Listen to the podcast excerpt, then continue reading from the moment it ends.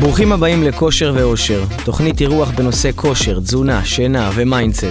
אני מאמין שבכולנו מסתתר אדם גדול יותר ממי שאנחנו היום, רק לפעמים קשה לנו למצוא את הדרך לשם. בתוכנית אני אארח מאמנים, מדריכים, אנשי מחקר וספורטאים, והם ישתפו את מסקנות התרגול, העשייה והמחקר שלהם, ויספקו טיפים ותובנות בנוגע לניהול אורח חיים ספורטיבי, שיעזור לנו להיות הגרסה הכי טובה של עצמנו. אני גל בוקר, בואו נתחיל. טוב, אז היום אנחנו עם חמי לבנה, רכז ומרצה בבית הספר למאמנים ולמדריכים במכון וינגייט, מאמן כושר למעלה מעשור ובעל תואר שני במדעי חינוך גופני והספורט. חמי, מה שלומך? שלומי מצוין, אה, שמח להיות פה, ותודה רבה על ההזמנה. טוב, אז חמי, בוא נתחיל, מה זה בכלל היפרטרופיה? יפה, אז אה, זה מושג שאנחנו שומעים אותו לא מעט לאחרונה, וצריך להבהיר אותו. היפרטרופיה זאת עלייה בנפח השריר. אנחנו יודעים שמספר הסיבים אצלנו בשריר הוא קבוע מיום היוולדנו, יכול לעבור שינוי לאורך החיים, רק המשמעות של היפרטרופיה היא לא עלייה בכמות הסיבים, אלא עלייה בנפח של הסיב עצמו.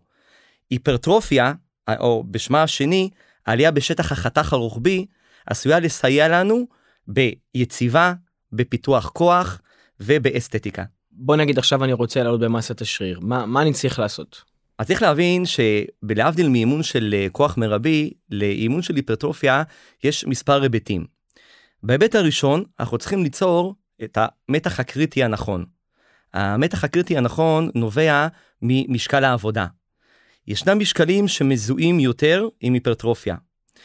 רק שלא על המשקל לבדו.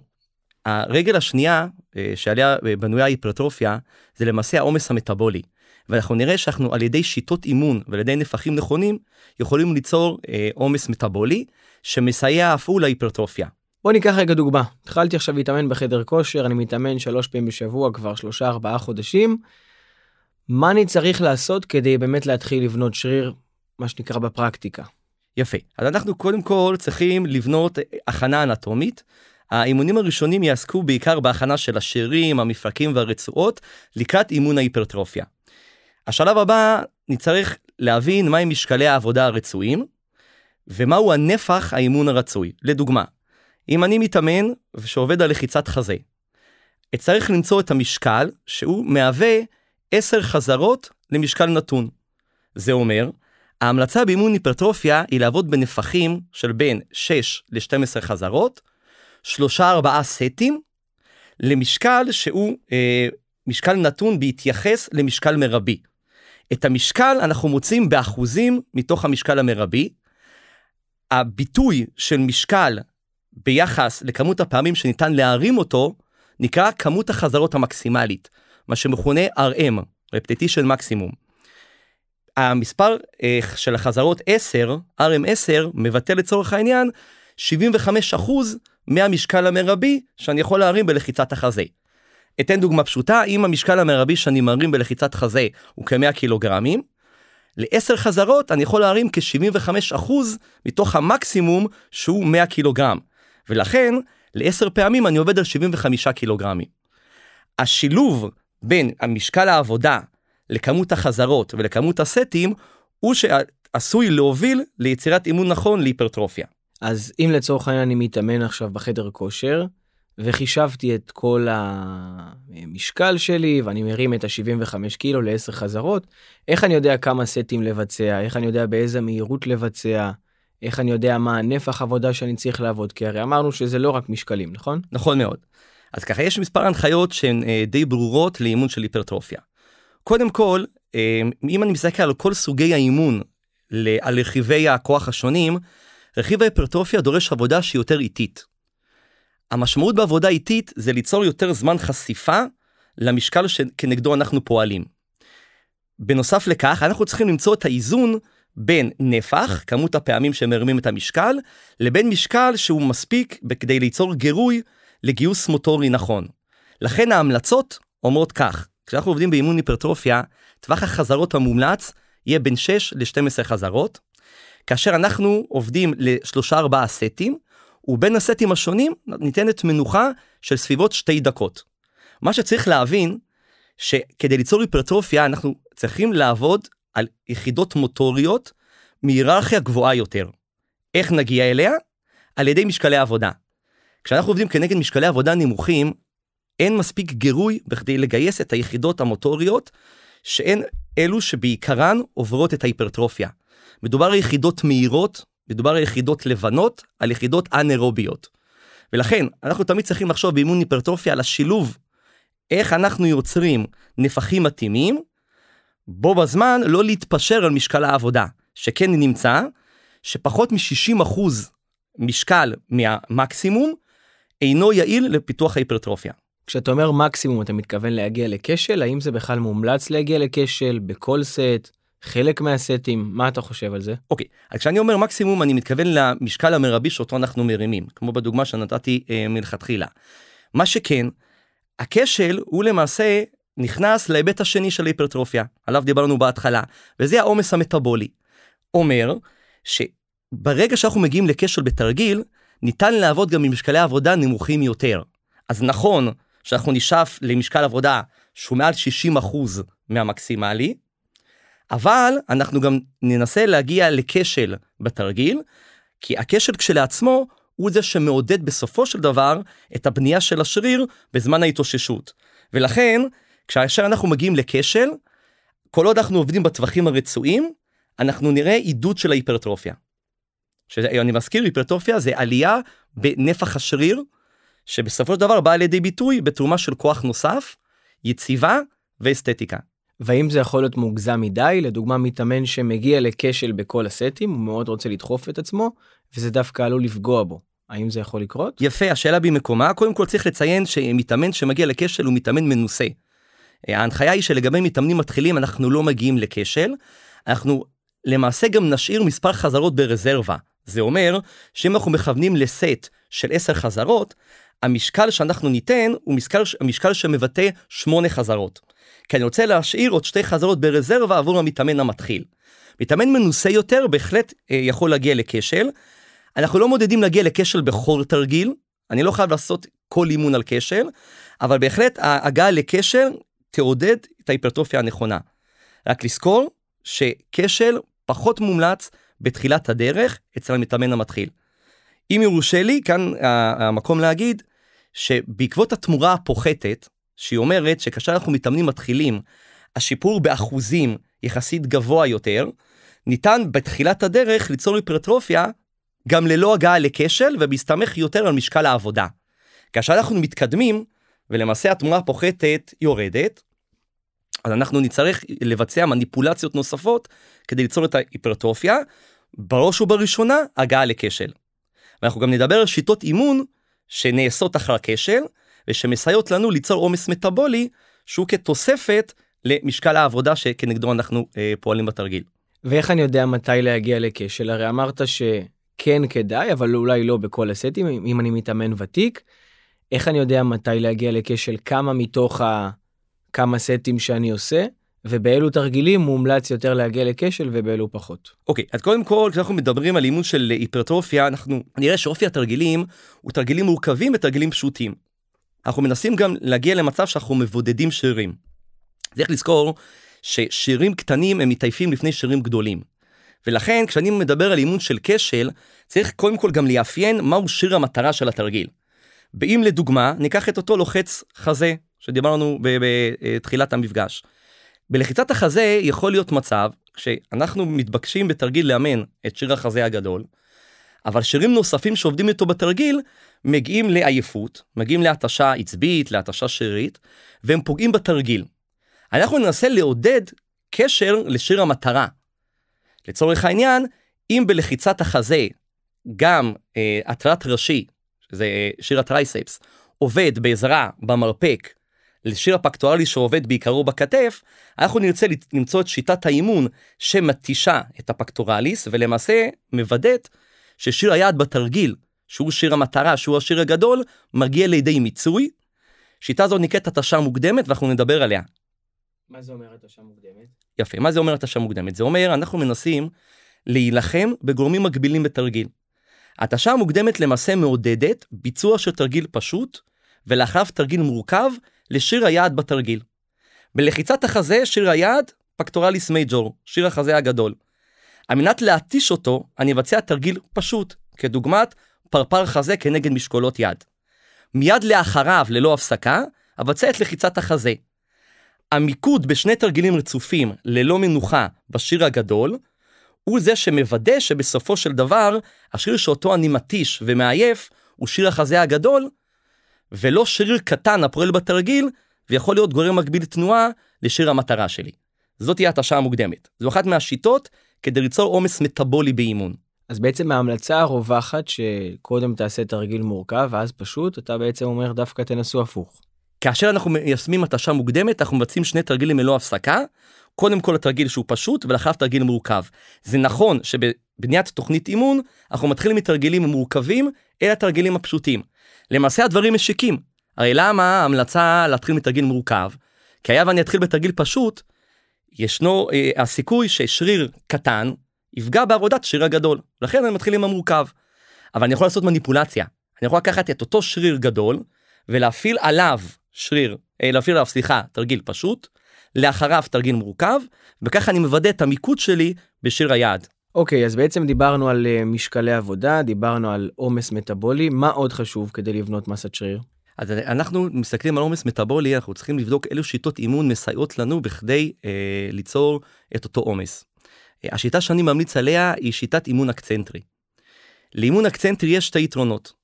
היתרון הראשון, שברגע שאנחנו עובדים תוך כדי התארכות של השריר, אנחנו מסוגלים לגייס כוח נוסף שהוא גבוה מהכוח המרבי שבו אנחנו יכולים לעבוד בקיבוץ קונצנטרי, שבו אנחנו גוברים על המשקל. העבודה האקצנטית במהותה היא בלימה, בלימה של המשקל החיצוני.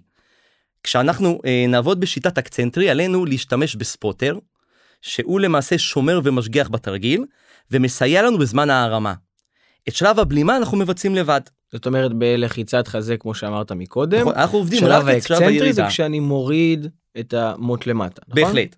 אנחנו עובדים את שלב הירידה לבד ומקבלים סיוע בשלב אה, הדחיקה, הלחיצה. בשיטה כזאת אנחנו יכולים למעשה לעבוד מלכתחילה עם משקל גבוה יותר, מה שמעודד את ההיפרטרופיה על ידי כך שאנחנו מעודדים את אותו מתח קריטי. מעבר לכך, מה זה מתח קריטי? מתח קריטי זה המשקל אה, שאותו אנחנו מרימים בתרגיל, שדיברנו שיש לנו חשיבות להרמת משקל אה, בינוני גבוה בכדי ליצור התקדמות בעלייה במסת שריר. כשאנחנו מסתכלים על ההיבט השני של העומס, אז אימון אקצנטרי הוא למעשה גם מעודד בניית שריר. הוא מעודד remodeling. מכיוון שברגע שאנחנו מעבירים אה, שריר בתרגיל תחת עומס גבוה, בזמן שהוא מתארך, אנחנו נראה שיש יותר אה, תגובות של בניית שריר לאחר האימון. אז האימון האקצנטי למעשה יכול להשיג פה שתי מטרות, גם לאפשר לי להעלות משקל עבודה, גם לאפשר לי ליצור עומס מטאבולי, ובסופו של דבר בזמן ההתאוששות, שזה הזמן הקריטי לבניית מסת שריר, לעודד אותה. ולכן אימון אקצנטי זה אימון שאני מאוד ממליץ עליו כדי ליצור עומס מטאבולי. ואם אין לי spotter או שאני מתאמן לבד, מה אני יכול לעשות? יפה. קודם כל ישנם מספר תרגילים שאנחנו יכולים לבצע אימון אקצנטרי גם ללא עזרה חיצונית. לדוגמה, תרגיל של לחיצת רגליים במכונה, אנחנו יכולים את שלב הדחיפה לבצע בעזרת ידיים על הברכיים, את שלב ההורדה אנחנו מבצעים ללא עזרה של הידיים, אבל ישנן שיטות נוספות. לדוגמה, drop set. drop set זאת שיטה שנעשית לאחר כשל. מה אנחנו עושים בשיטה הזאתי? אנחנו למעשה מגיעים לכשל בכל סוף סט. לדוגמה, סט ראשון בנוי מ-10 חזרות, הגענו לכשל. מיד בסיום הסט אנחנו מורידים משקל לסט של 8 חזרות. מגיעים גם כן לכשל.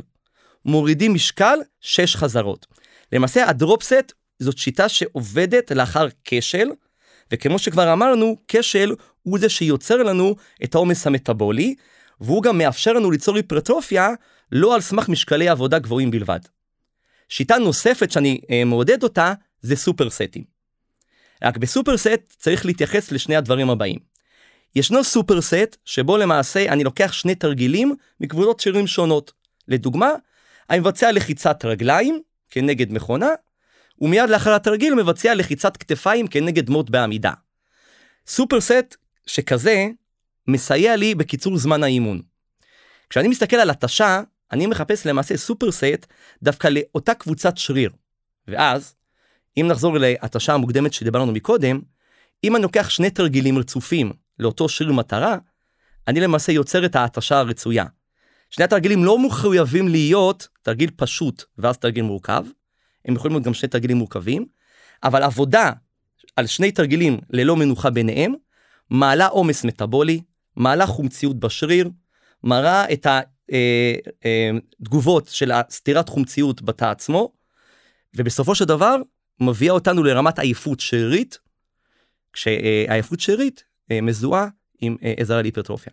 אם אני רוצה לדעת שאני מתקדם בכלל בין האימונים, שאני גדל במסת השריר, א', איך אני רואה את זה? ב', איך אני מוודא באמת שיש לי כל הזמן התקדמות? כמובן אנחנו כשבודקים גדילה של מסת שריר אנחנו עושים מדדים של היקפים ובמקביל אנחנו בודקים את אחוזי השומן אנחנו למעשה נרצה לראות שאנחנו גדלים בהיקף ועולים בלין בודי מס שזה מסת הגוף הרזה. אה, בסופו של דבר אנחנו צריכים להבין שככל שאנחנו יותר מנוסים באימונים של היפרטרופיה של עלייה במסת שריר אז גם התגובות האנבוליות טובות יותר. נמצא וזה נבדק גם במעבדות שיש אות מולקולרי בשריר. הווה אומר שאני יכול לראות את הפעילות החשמלית שמתפתחת בשריר כתגובה לאימון. ברגע שהאות המולקולרי בשריר גדול יותר, אנחנו מבינים שיש יותר תגובות שהן תגובות אנבוליות. תגובות אנבוליות זה תגובות שמעודדות תהליכים של בנייה. אנחנו נראה אצל מתאמנים מנוסים בהיפרטרופיה יותר תגובות אנבוליות אה, בעקבות אימון התנגדות. אבל איך אני יכול לראות את זה אם אני לא יודע עכשיו אה, עוד חשמלי או משהו בסגנון הזה, אלא אני אדם פשוט שמתאמן, ואני רוצה באמת לוודא שאני מתקדם באימונים, מתקדם בבניית מסת השריר, איך אני יודע שאני מתקדם אוקיי, okay, אז אנחנו פשוט לוקחים מדדים. המדדים שלנו הם יהיו מדדים של היקפים, אנחנו צריכים למדוד את ההיקפים בשריר הרצוי. אנחנו לוקחים אחוזי שומן ומשקל, ולמעשה אנחנו רוצים לבדוק שיש עלייה במקביל גם בהיקף גם במשקל שבא לידי ביטוי במסת הגוף הרזה, ומנגד ירידה באחוז השומן. הרי בסופו של דבר היפרטרופיה בנויה גם על המהות של החיטוב. החיטוב כשלעצמו זה השילוב של עלייה במסת שריר וירידה באחוזי השומן. האם אפשר לעשות אותם בו זמנית? אני אה, סובר שלא. מה שאנחנו צריכים אה, לעשות בעיקר זה להיצמד לעקרונות של תכנון שנתי. אה, אחד העקרונות החשובים בהיפרטרופיה זה אימון הדרגתי. כמו שאמרתי בהתחלה, אנחנו קודם כל צריכים לה, אה, להתחיל מתוכנית שבמהותה היא הכנה אנטומית. בשלב השני, אנחנו נכנסים לתוכנית של בניית מסת שריר. לאחר מכן, אנחנו ניכנס לתקופה של חיטוב, בתקופת החיטוב למעשה, אנחנו נוריד קצת את המאזן הקלורי, אמנם יכולה להיות גם ירידה במסת השריר, שכן מסת השריר אה, מאוד מושפעת ממאזן קלורי חיובי, מאזן חנקן חיובי, אה, רק בסופו של יום על מנת שאנחנו נוכל לראות את התוצאות של ההיפרטרופיה מבחינה אסתטית נצטרך גם להגיע לתוכנית של אה, ירידה במשקל מה שמכונה חיתוך. ובדרך כלל אנחנו מבצעים את זה בתקופה נפרדת של אימון תוך כדי חלוקת עומסים נכונה מה שחשוב לראות שלאחר אימון ההיפרטרופיה שאנחנו מגיעים לתקופה שאנחנו למעשה חותכים משקל גם משקלי העבודה יהיו מותאמים גם המנוחות קצת יגדלו כי דרך אגב בחשבון שאנחנו אה, עובדים תחת אה, אימון אה, שהוא לא אה, מקבל את היתרון של מאזן קלורי חיובי. אה, ולכן אנחנו גם נצפה לתגובות עייפות יותר גבוהות בשריר שאנחנו צריכים לקחת אותן בחשבון ולהתמודד כנגדן. זאת אומרת שכדי לעלות במסת שריר אני חייב להיות במאזן קלורי חיובי? על מנת לעלות במסת שריר אנחנו צריכים להיות במאזן קלורי חיובי. צריך לזכור שהעלייה במסת שריר היא מאוד אה, בנויה גם על הרמה האנבולית של המתאמן. זה אומר, לאחר אימון גופני נצפה אצל מתאמן אה, מתחיל, שהתגובות האנבוליות שלו הן יחסית מהירות. התגובות האנבוליות שלו מתרחשות בשעות הסמוכות לאימון. להבדיל ממתאמן מתקדם שלמעשה אצלו התגובה האנבולית לאחר אימון היא קצת יותר איטית, אבל היא מתמשכת. זה אומר שאנחנו יכולים לצפות אפקט אנבולי של אימון אצל מתאמן מתקדם עד כ-72 שעות ממועד האימון. פה אפשר גם לשבור, לשבור איזושהי אה, סטיגמה שהיא לגבי צריכת חלבון לאחר אימון. בהחלט אני מעודד ליצור חלבון לאחר אימון, מבחינת חלון ההזדמנויות שנוצר כתגובה מטבולית עודפת שלאחר האימון, וזה בא לידי ביטוי גם בקלוריות שנצרכות. אך אנחנו היום יודעים שעל מנת לבנות היפרטרופיה בצורה נכונה, בזמן ההתאוששות יש אה, לצורך את החלבון בצורה הנכונה גם כ-24 שעות ואפילו עד 72 שעות לאחר האימון. זאת אומרת שלא חייב את זה ישר אחרי האימון. אני ממליץ לנצל חלון הזדמנויות, אבל אני באותה נשימה גם ממליץ להוריד את הפאניקה לגבי צריכת החלבון לאחר האימון. מה שמאוד חשוב זה להיות מאוזנים בצריכת החלבון היומית שלנו. כשאנחנו גם ניקח בחשבון שככל שאנחנו מתאמנים ברמה מתקדמת יותר בהיפרטרופיה, ככה אנחנו נראה תגובות אנבוליות שנמשכות ליותר זמן. ומה אתה חושב על uh, כאבי שרירים מאוחרים? אתה יכול להסביר לנו קצת על זה? מה יפה. זה אומר? אז אנחנו צריכים קודם כל להבדיל בין כאבי שריר מאוחרים כיומיים שלושה לאחר האימון, שהם מכונים כדונס, לבין עלייה במתח השריר שהיא עלייה טבעית כתוצאה מאימון של התנגדות. עלייה במתח השריר מכונה ספזם, עלייה בספזם בשריר. מה ההבדל ביניהם? כשאני מבצע אימון גופני במהלך התנועות הקונצנטריות, אני למעשה מבצע קיבוץ של שריר. מה זה תנועה קונצנטרית? אני- שהמאזינים ידעו? יופי, אז תנועה קונצנטרית זה למעשה תנועה שבה אני גובר על ההתנגדות החיצונית. השריר, במהות שלו, בתכונה המרכזית שלו, יכולת הכיווץ שלו. כששריר מתכווץ, הוא יכול לבצע אחד מהשניים, או להתקצר או להתארך. בכיווץ הקונצנטרי, שריר מתקצר. כששריר מתקצר, תוך כדי שהוא גובר על ההתנגדות החיצונית, זהו הכיווץ הקונצנטרי. כיווץ שכזה, מעצם המילה כיווץ, יוצר עלייה במתח השריר. עכשיו אני מזכיר, העלייה הזאת היא עלייה חיונית, שכן אמרנו שמשקלי העבודה יוצרים את המתח הקריטי. לכן זה מתח שאני רוצה לראות אותו בשריר, רק אנחנו צריכים להבין שיש לו השלכה גם לאחר האימון. ומהי? יש ספזם גבוה יותר בשריר. להבדיל מזה, תופעת הדומס היא תופעה של כאבי שריר מושעים. תופעת הדומס למעשה היא תופעה שהיא חשובה ואפילו מכרעת בנושא של היפרטרופיה. הדומס מהווה את הבסיס לרמודלינג. הרי בסופו של דבר שאנחנו מבצעים אימון גופני, בדגש להיפרטרופיה, למה אנחנו מבצעים אותו? אנחנו מבצעים אותו על מנת שאנחנו נוכל ליצור איזשהו גירוי בזמן האימון, שהגוף יגיב אליו בזמן המנוחה. ולכן פה גם המקום לתת את הדגש לצופים. אחד הדברים החשובים באימון של היפרטרופיה זה המנוחות בין האימונים. יש לפעמים את הדרייב הפנימי לבצע אימון אחר אימון אחר אימון באיזושהי אה, אה, מחשבה מוטעית, שאם אני מעלה את נפח האימונים, אז בהכרח אני יכול להגיע להתקדמות טובה יותר. נפח הוא חשוב, אבל אנחנו חייבים גם לתת את המנוחות. אנחנו חייבים ליצור מצב של עומס יסף, של מתן גירוי נכון, ומתן התאוששות נכונה. עכשיו, מה ההתאוששות? בזמן ההתאוששות נעשית הבנייה של השריר. הבנייה של השריר היא זאתי שמתווכת על ידי אותם כאבי שריר מושעים, שכן, כתגובה לאימון, נוצרים בשריר קרים מיקרוסקופיים, שהם, אה, שנצרך לעבור, שהם הם עשויים לעבור איחוי לאחר האימון. זאת אומרת, את אותם הקרעים שיצרנו בזמן האימון, אנחנו צריכים לאחות בזמן ההתאוששות. הדומס, למעשה, אלו הכאבים שמאותתים לנו שנעשה תיקון בשריר. אותם קרעים שנעשו בזמן האימון, עוברים איחוי, ולמעשה אותו איחוי זה הפיצוי, זאת אומרת זה הגיין שאנחנו נראה ברמת ההיפרטרופיה. התהליך הזה נובע משאיפה מאוד בסיסית של גוף האדם, וזה שאיפה לשיווי משקל. שיווי משקל מכונה הומואוסטזיס, ולמעשה הוא הבסיס שלנו באימונים. אני בתור מאמן יודע שאם אני אגרה את המתאמן שלי בגירוי שהוא גבוה מהחוויה היומיומית שלו, הגוף יגיב, הגוף יתאושש, יתאושש והגוף יתאים את עצמו לקראת האימון הבא. ההתאמה למשקלי עבודה גבוהים עד בינוניים עד גבוהים, לעומס מטאבולי ולסינתזה מוגברת של חלבון, זו בדיוק ההיפרטרופיה. זה פיצוי היסף שאני מקבל בזמן ההתאוששות.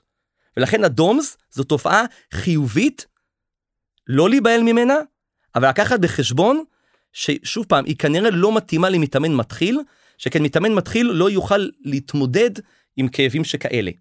ולמתאמן ותיק שיש את אותם uh, כאבי דומס, זה בעצם מראה לו שהאימון היה טוב, איך הוא אמור להתנהל עם זה, ואיך בכלל הוא יודע מתי צריך להיות האימון הבא, כדי לגרום להתאוששות מלאה. אוקיי, אז זה למעשה שאלת השאלות. שאלת השאלות זה מה זמן ההמתנה שלנו בין אימון אחד לשני. התשובה נמצאת למעשה בניסיון, ולניסיון הזה אנחנו מגיעים על ידי שנים רבות של מחקרים, שמראים לנו שההמלצה היא שבין אימוני היפרטרופיה אחד לשני, יש לנוח כבין 48 ל-72 שעות.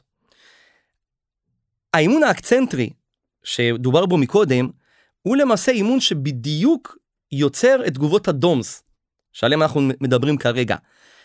האימון האקצנטרי, גם הוא מתאים בעיקר למתאמן מתקדם. זה אומר שאימון היפרטרופיה שמשתמש למעשה ביצירת דומס על מנת להאיץ גדילה של שריר, זה אימון ששמור יותר למתאמן המתקדם ופחות למתאמן המתחיל. אבל אל לנו לחשוש מזה, שכן, המתאמן המתחיל, כמו שכבר אמרנו, יכול ליצור אה, תרומה לעלייה במסת השריר מעצם העבודה עם משקל גבוה יותר. זאת התמורה הפוחתת. אצל המתאמן המתקדם אנחנו נצטרך לבצע מניפולציות נוספות, להשתמש בשיטות אימון שהזכרתי קודם לכן, כדי באמת ליצור את התוספת הרצויה. אז הדומס זו תופעה טבעית, זו תופעה חיובית להיפרטרופיה, ואפילו הכרחית, אה, רק צריך להיזהר איתה אה, מי המתאמן שעומד מולנו. זאת אומרת אם זה מתאמן ותיק ואין לו כאבי דומס אתה בעצם אומר אולי הוא לא מתאמן כמו שצריך או אולי הוא לא מתאמץ. אני כן לא אגיד. הוא לא מתאמן כמו שצריך אבל אני אגיד שלמעשה כנראה צריך לבדוק את גילוי היסף שלו באימונים. יכול מאוד להיות שאנחנו מבחינת רמת האימונים נשארים על גירוי שהוא יחסית זהה לגירוי קודם. אה, וגירוי כזה לא מעודד היפרטרופיה. ויכול להיות אותו גירוי והכאבי דומס נשמרים? בדרך כלל, בדרך כלל הדומס הם כתוצאה מאיזושהי טראומה מקומית שעוברת על השריר בזמן האימון. ואנחנו ניצור אותה על ידי עבודה נכונה של היפרטרופיה שכמו שאמרנו זה גם משקל וגם עומס אה, עומס שריר עומס מטאבולי בשריר. אתה חושב שעלייה במסת שריר זה תלוי גנטיקה סביבה יכולת מה אתה חושב על זה. אוקיי אז ככה קודם כל אנחנו יודעים שגם מאוד נפוץ תמיד להאשים את הגנטיקה. לבוא ולהגיד אוקיי הסיבה שאני לא מצליח לעלות מסת שריר היא מכיוון שלא בורכתי בגנטיקה הנכונה. האם יש אמת בדבר הזה? כן. ההיפרטרופיה בסופו של דבר היא תכונה שנובעת מתורשה. הגנים שלנו בסופו של דבר הם אלו שקובעים את הפוטנציאל. וישנם בהחלט גנים מסוימים שעשויים לעודד היפרטרופיה. לדוגמה, נמצא שגן בשם HJT, זה ככה לצורך ההעשרה של המאזינים שלנו, גן שקוראים לו HJT הוא מעודד בניית שריר. הוא נמצא בריכוזים גבוהים יותר אצל אנשים מסוימים ופחות אצל אחרים. יתרה מזאת, גם לנושא של התפלגות סיבי השריר יש חשיבות מבחינת ההיפרטרופיה. שכן, אדם שלו יש ריכוז גבוה יותר בשריר של הסיבים הלבנים, זאת אומרת אלו אותם יחידות מוטוריות אנאירוביות שעוברות טוב יותר היפרטרופיה, לא יש יתרון על סמך אדם שהפרופיל שלו הוא קצת פרופיל יותר אדום, קצת פרופיל יותר אירובי. זאת הגנטיקה ואיתה אנחנו מתמודדים. אבל, ופה זה האבל, היום המחקר מתקדם ואנחנו רואים שיש גם הרבה השפעות סביבתיות על תכונות. מסת שריר היא אמנם תכונה גנטית, אבל היא גם תכונה עם השפעה סביבתית גדולה. בשפה המקצועית זה נקרא תכונה שיש לה פקטורים רבים, מולטי פקטוריאלית. לכן אני יכול להשפיע על אותו פוטנציאל של גדילה בזמן האימונים. מה שאני עושה בזמן האימונים מכונה אפיגנטיקה. זו השפעה של הסביבה על הגנטיקה עצמה. אז נכון שכנראה כדי להיות הבודי בילדר הבא, צריך גם שיהיה פרופיל גנטי מתאים. אבל כל אדם באשר הוא, שהוא יעבוד בצורה נכונה באימוני היפרטרופיה, ישיג את הגיין בעלייה של מסת שריר. וחשוב גם להזכיר שעלייה במסת שריר היא תפקודית. היא עוזרת לנו בהפקת כוח. אימוני כוח, בין אם מדובר בספורטאי פעיל, או בין אם מדובר באדם החובב, הם חיוניים לתפקוד תקין של הגוף. ומה לדעתך הטעויות הנפוצות היום שאנשים אה, עושים באימונים כדי לגדול? אז קודם כל, והזכרנו את זה, אחת הטעויות שגם לא יודעים מתי לעצור. זה אומר שאנחנו צריכים למצוא את הזמן הנכון להתאוששות בין אימון אחד לשני, כדי ליצור את הרווח הנכון. מעבר לזה, משקלי עבודה שאינם מותאמים. רוב המתאמנים שעובדים היום בחדרי הכושר אינם יודעים אה, מהם משקלי העבודה הרצויים על מנת לעבוד בהם כדי ליצור את ההיפרטרופיה. לצורך כך צריך גם לבצע בדיקה של מציאת משקלי העבודה. הזכרנו קודם לכן את מספר החזרות המקסימלי, את ה-RM שלנו. אנחנו צריכים לבצע טסטים לבדיקה של מציאת RM, כשהטסט הרצוי הוא בדיקת מספר, אה, סליחה, בדיקת המשקל, אותו אנחנו יכולים להרים כעשר פעמים. זאת אומרת, אם אני מבצע עכשיו בדיקה מהו המשקל בתרגיל, לדוגמת לחיצת חזה, כמה פעמים אני יכול לבצע לחיצת חזה לעשר פעמים לאיזה משקל. הטסט הזה יכול לתת איזשהו קנה מידה של משקל שהוא שווה בעבורי את ה-75% מהמשקל המרבי.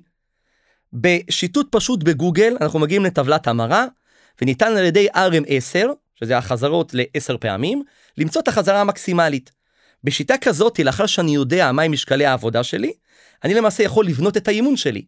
אם אני נותן המלצה שאימון היפרטרופיה נעשה בין 6 ל-12 חזרות, ואני יודע מהי החזרה המקסימלית שלי מבחינת המשקל שאותו אני מרים, אני יכול לבנות את האימון למהו המשקל עבור 6 חזרות, מהו המשקל עבור 8 חזרות, מהו המשקל עבור 10 חזרות. ואיך אתה בונה את העומסים? לדוגמה, התחלתי, הבנתי שהמשקל שלי הוא 70 קילו, ל-10 חזרות, לשלושה סטים. איך אני בונה פה בעצם את ההתקדמות, כל כמה אימונים אני מתקדם? יפה.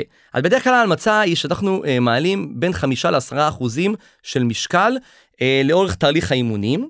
העלייה לא תמיד היא עקבית, אה, שכן היא תלויה בלא מעט פרמטרים שתלויים במצב נתון באימון, אנחנו אה, נדבר עליהם גם בהמשך.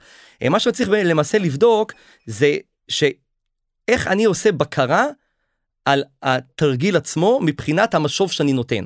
לכן אני בעצם למעשה ממליץ לכל בן אדם שמתחיל באימונים של היפרטרופיה, עוד לפני שבכלל מתחילים לעסוק בתרגילים עצמם, להתחיל לבנות איזושהי טבלה של משקלי העבודה. ולמעשה אני עושה מעקב אחרי משקל העבודה הנתון שלי בכל אימון. לאחר חודש של אימונים, אנחנו צריכים לראות שלפחות במעבר בין השבוע השני לשבוע השלישי, יש התקדמות מבחינת משקל העבודה. אם במעבר בין השבוע השני לשבוע השלישי אין התקדמות במשקל העבודה, במיוחד כשמדובר במתאמן יותר מתחיל, אנחנו צריכים לבצע את השינוי הזה. ואני אומר שהשינוי הזה הוא בא לידי ביטוי בעלייה של כחמישה אחוזים מהמשקל הנתון.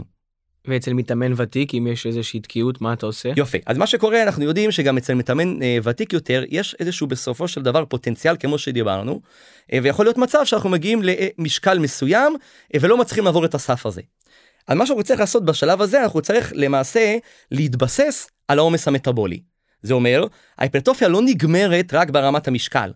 גם היה והגעתי לאיזשהו פלטו מבחינת משקלי העבודה ואני לא מסוגל להרים יותר אה, משקלים אה, אה, גבוהים ממה שאני כבר כרגע מבצע, אנחנו נצטרך לעשות את המניפולציות הנכונות על העומס המטאבולי. אני רוצה, אם, אם, אם יתאפשר לי, לתת כאן כרגע מספר המלצות לעבודה נכונה, שלמעשה הן באות על מנת להיאבק בתופעה של עייפות באימון, של חוסר התקדמות במשקלי העבודה, של אה, חוסר יכולת להביא לידי מיצוי את הפוטנציאל שלי בזמן אימון נתון. אני ממליץ את הדברים הבאים. קודם כל, כשאנחנו עובדים בשיטת הנפח, שזה סטים חזרות משקלים, וכשאנחנו עובדים לפי משקל נתון שאנחנו מרימים אותו, אנחנו לא יכולים לבוא ולטעון שבכל אימון ספציפי האדם יהיה שווה את המשקל שאותו מצאתי בטסט שעשיתי. שכן האדם הוא אישיות מורכבת. יש לנו אה, הרבה פעמים את ההיבט הנפשי ואת ההיבט המנטלי של האימון, ואנחנו צריכים להתמודד עם זה.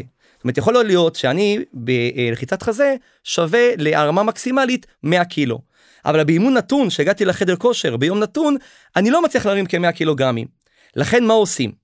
קודם כל אני ממליץ על שיטה שנקראת rest pause. שיטת ה rest pause היא למעשה שיטה שבה אני לוקח את הסט ומחלק את הסט למנוחות תוך כדי.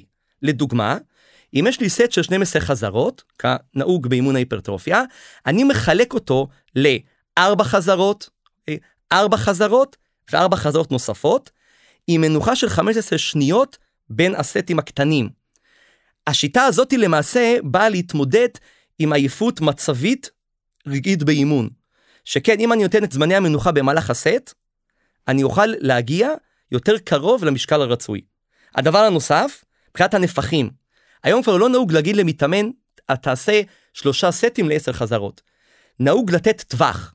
עליי לתת טווח בין 8 ל-12 חזרות. שכן, המתאמן ישאף לטווח הגבוה, אולם אם בזמן האימון עצמו המתאמן חש בעייפות, הוא יכול גם לבחור בסף נמוך יותר. ככה ממש רגע לפני סיום, הבדל בין גברים לנשים, אתה יכול לתת לנו ככה באיזה דקה שתיים?